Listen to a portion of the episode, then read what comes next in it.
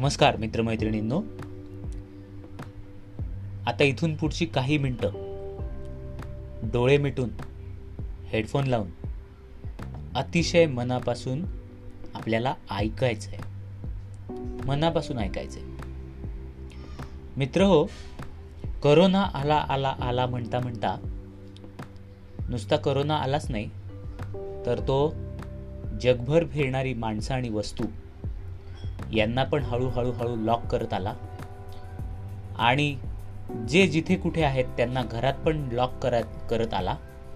आणि एक मोठं सगळ्यांना कुलूप बंद करून त्यांनी सगळा इकॉनॉमी काम सगळं डाऊन करून टाकलं. आणि हे फक्त एक दोन दिवस नाही तर जवळपास दोन महिने संपूर्ण जग लॉकडाऊन झालेलं आहे. आता हे लॉकडाऊन झालेलं जग जर परत एकदा अनलॉक करायचं असेल तर अनलॉक करण्यासाठी इतकी सोपी गोष्ट नाही. म्हणजे कसं की गाडीचं समजा गाडी बरेच दिवस बंद आहे. तर आपल्याला माहिती आहे की बरेच दिवस बंद असलेली गाडी सुरू करण्यासाठी काही वेळ लागतो. जास्त ताकद लागते. इंजिनाला पण जास्त काम करावं लागतं. इंधन पण जास्त लागतं. काही वेळ गाडी नुसतीच सुरू करून ठेवायला लागते. इंजिन गरम करायला लागतं मगच गाडी पळू शकते. त्यामुळे जे लॉकडाऊन झालेलं जग आहे आणि जो आपला देश आहे तो परत एकदा जर सुरू करायचा असेल तर त्यासाठी जास्त ताकद लावावी लागणार आहे. आता ही ताकद लावायची म्हणजे काय करायचं? तर आपल्याला सगळ्यांनाच अनेक बदल स्वीकारावे लागणार आहेत. काही बदल आपण लॉकडाऊनमध्ये स्वीकारले की आपण घरी बसलो. आता जेव्हा लॉकडाऊन हळूहळू कमी व्हायला लागेल तेव्हा आपल्याला काही बदल आपल्यासमोर येणार आहेत. जे व्यावसायिक आहेत बिझनेसमॅन आहेत किंवा नोकरदार आहेत त्यांच्यासाठी काही मोठी आव्हानं आहेत काही गंभीर आव्हानं आहेत. त्या आव्हानांमध्ये संधी पण आहेत पण त्या लपून बसलेल्या संधी आहेत वरवर दिसणाऱ्या संधी नाही आहेत. पण सगळ्यात मोठी संधी जर कुणाला असेल तर ती कॉलेजमधल्या विद्यार्थ्यांना आहे. कारण त्यांच्यावर मोठ्या जबाबदाऱ्या नाही आहेत. आणि जे पोस्ट करोना वर्ल्ड म्हणजे आता बिफोर करोना आणि आफ्टर करोना असंच सुरू होणार आहे. आधी आपण जसं बिफोर क्राइस्ट आफ्टर क्राईस्ट आता बिफोर करोना आफ्टर करोना तर तसं आफ्टर कोरोना वर्ल्डमध्ये जे एक नवं जग निर्माण होणार आहे आणि अनेक जुन्या गोष्टी कदाचित आठवणारही नाहीत की त्या होत्या अशा गोष्टींना सामोरं जायचं आहे त्या आत्मसात करायच्या आहेत. आणि स्वतःला घडवण्यासाठी नवीन समाज निर्मितीमध्ये नवीन देशाच्या विकसित होण्यामध्ये स्वतःला घडवण्यासाठी अतिशय मोठी संधी आपल्या आपल्यासमोर आलेली आहे.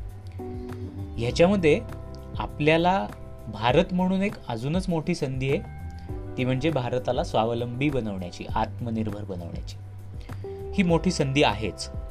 कारण प्रोडक्शन हाऊस संपूर्ण जगाचं जे चीन झालेलं आहे तर त्या चीनकडून आपल्याला काही पर्सेंट काही टक्के जरी गोष्टी इकडे आणता आल्या आणि प्रॉडक्शन हाऊसचा काही पार्ट आपण जगाचा जर बनू शकलो तर फार मोठ्या संधी आपल्यासमोर उपलब्ध असणार आहेत. आता हे सगळं करायचं म्हणजे म्हणजे काय करायचं? म्हणजे असं बघा की समजा आपण पकडूया की आपल्यापैकी प्रत्येकाला जास्त काम करावं लागेल. नुसतं जास्त काम करून चालणार नाही उत्तम काम करायला लागेल. नुसतं उत्तम काम करून चालणार नाही वेगवान काम करायला लागेल. त्यासाठी डिसिजन मेकिंग फास्ट असायला लागेल. आणि जे काही नवीन बदल येतील ते लवकर लवकर आत्मसात करण्याची तयारी ठेवायला लागेल. आता इतकं सगळं करायचं म्हणजे किती एनर्जी लागेल याची तुम्ही कल्पना करू शकताय का? मी काय म्हणतोय हे त्यांना नक्कीच समजेल. ज्यांनी अनेक संकटांचा सामना किंवा अनेक आव्हानांचा सामना एकाच वेळी केलेला आहे. ते करत असताना केवढी दमछाक होते ती ज्यांनी अनुभवली आहे त्यांना मी काय म्हणतोय हे नक्कीच कळेल. जेव्हा अनेक अनेक आघाड्यांवर आपण एकाच वेळी लढत असतो तेव्हा आपल्यातल्या ऊर्जेचा आपल्यातल्या क्षमतांचा कस लागत असतो आणि आपली दमछाक सुद्धा होत असते. आता ही जर दमछाक आपल्याला नको असेल आणि आपल्याला नंतर येणारा ताण तणाव नको असेल तर आत्तापासून आपल्याला त्याची तयारी करावी लागेल.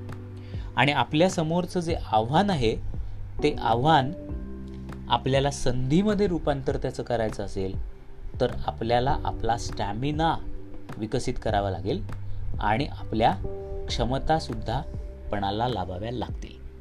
नुसता स्टॅमिना विकसित करून नाही चालणार.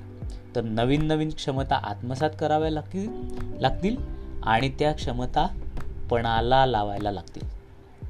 आपण संकटाच्या काळामध्ये जे काही देतो ना तीच आपली ओळख बनते बरं का? आपण हे लक्षात ठेवूयात. आणि म्हणून आपल्याला डिसिजन मेकिंग असेल रिस्क टेकिंग असेल सॉफ्ट स्किल्स असतील अशा अनेक गोष्टी शिकायला लागणार आहेत. आणि या नवीन बदलांना सामोरं जावं लागणार. आता इतक्या सगळ्या गोष्टी करायच्या तर सुरुवात कुठून करायची? हां. तर तुम्ही कधी बंद पडलेली गाडी ढकलली आहे का? हां प्रत्येकाने आपण एकदा तरी ही गोष्ट केलेली असते. आता ही जी गाडी बंद पडलेली ही ढकलण्यासाठी तुम्ही जर आठवाल तर तुमच्या म्हणजे तुमच्या लक्षात येईल की आपण जर एका साईडनी धरून ढकलली तर खूप जोर लावावा लागतो. आणि आपण पाच मिनिटात थकून जातो. आपण एका विशिष्ट ठिकाणी जोर मात्र जर लावला तर आपल्याला ताकद पण कमी लागते आणि आपण जास्त अंतर ती गाडी ढकलू पण शकतो. आता this is the skill this is the technique की जेव्हा तुम्हाला अनेक गोष्टींना सामोरं जावं लाग लागणार असतं तेव्हा नेमकी कुठली गोष्ट अशी आहे जी केली तर इतर सगळ्या गोष्टी सुरळीत करण्यासाठी तिचा उपयोग होईल. दिस इज द सिक्रेट की आपल्याला अशी गोष्ट शोधून काढायची आहे की ती केली तर आपल्या इतर सगळ्या क्षमता वाढवण्यासाठी त्या गोष्टीचा उपयोग होईल. आता ही गोष्ट कुठली? आता ही गोष्ट तुम्हाला हळूहळू आपल्या या कोर्समध्ये उलगडेल. पण ही गोष्ट जेव्हा उलगडेल ती उलगडेपर्यंत ते सिक्रेट तुम्हाला कळेपर्यंत तुम्हाला तुमच्याकडून कमिटमेंट द्यावी लागेल. कारण कमिटमेंट ही अतिशय महत्त्वाची आहे. कारण आपण डिस्टन्स लर्निंग मोडला आहोत. आपण काही एकमेकांसमोर नाही आहोत. त्यामुळे ज्या काही आमच्याकडून तुम्हाला ऑडिओज येतील पॉडकास्ट येतील ॲक्टिव्हिटीज येतील इंटरव्ह्यूज येतील वॉट एव्हर जे काही असेल त्या सगळ्यासाठी तुम्हाला कमिटमेंट द्यायला लागेल. आता ही कमिटमेंट खरं तर अतिशय छोटी आहे. म्हणजे दिवसभरातला साधारण एक ते दीड तास तुम्हाला द्यायचा आहे.